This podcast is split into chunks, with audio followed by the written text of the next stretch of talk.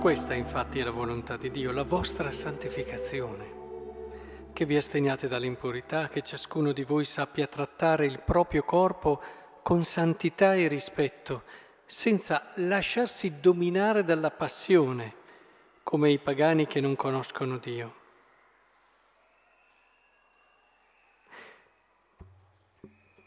Vorrei fermarmi su quest'ultimo aspetto. Come si fa a vivere eh, in modo casto, vivere fino ad arrivare ad una santità completa, piena, nella quale ci sia tutto l'uomo? Eh, perché nella santità ci deve essere tutto quello che siamo, compresa la nostra umanità, elevata, trasformata dalla grazia, che viene messa al servizio delle cose più belle. Ecco, si parla di dominare la passione. Attenzione, la passione, la, la tentazione che c'è stata, soprattutto anche nel passato, in coloro che a volte presentavano certi tipi di spiritualità, era quella di considerarla negativa. E allora le passioni sono sempre qualcosa di negativo da gestire, soprattutto da reprimere. Ecco, io non credo che questa sia un'impostazione corretta, evangelica. La passione è un'energia unica.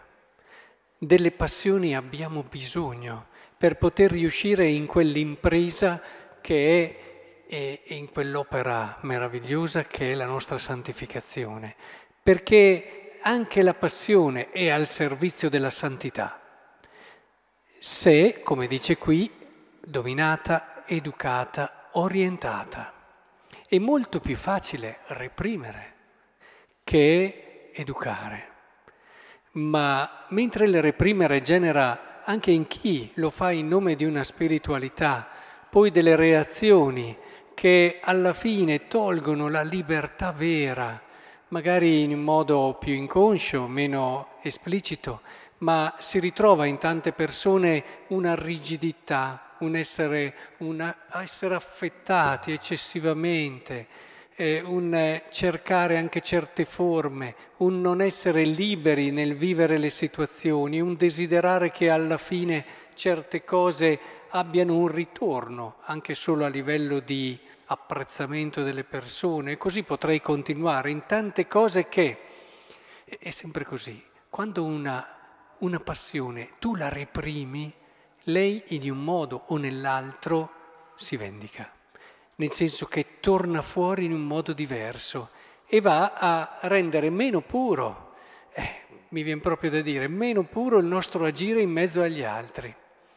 Le nostre passioni le dobbiamo accettare, le dobbiamo accettare.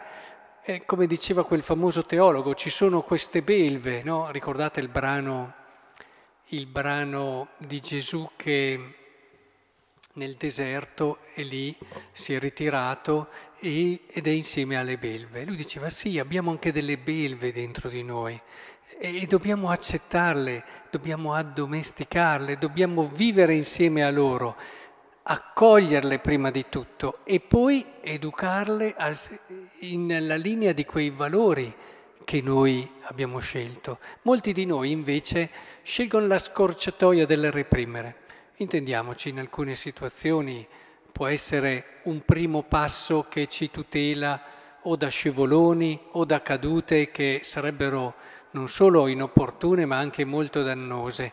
Ma guai a fermarsi a questo, guai a fermarsi a questo.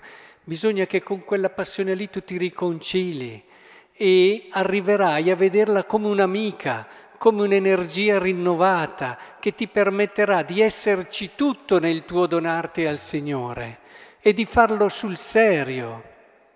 Non arriva a dare la vita chi non ha saputo riconciliarsi con le proprie passioni e le ha messe al servizio del regno. È importante questo, per questo sarebbe bello anche rileggere il brano del Vangelo delle Vergini, non semplicemente eh, secondo quella che è la interpretazione tradizionale della carità. Sapete, l'olio che manca è la carità, in questo eh, rimane valida come interpretazione, l'hanno fatta tanti padri, tanti santi. Eh, però saperlo anche oggi rileggere nella prospettiva di un'umanità. Cioè, se noi non ci preoccupiamo di far entrare tutta la nostra umanità nel nostro cammino verso l'amore, nel nostro cammino verso Dio, nel nostro capacità di donarci agli altri, eh, eh, ci rimaniamo in mezzo, proprio come queste vergini, o in un modo o nell'altro.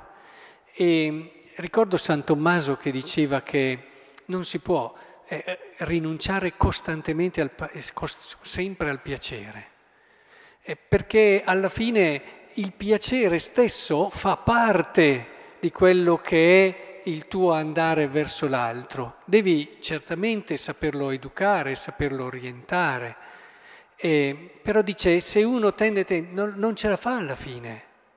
E allora trova forme di compensazione che mh, mm, è meglio invece magari rallentare appena il cammino, ma esserci tutto in quello che noi stiamo vivendo, esserci tutti anche con la nostra umanità.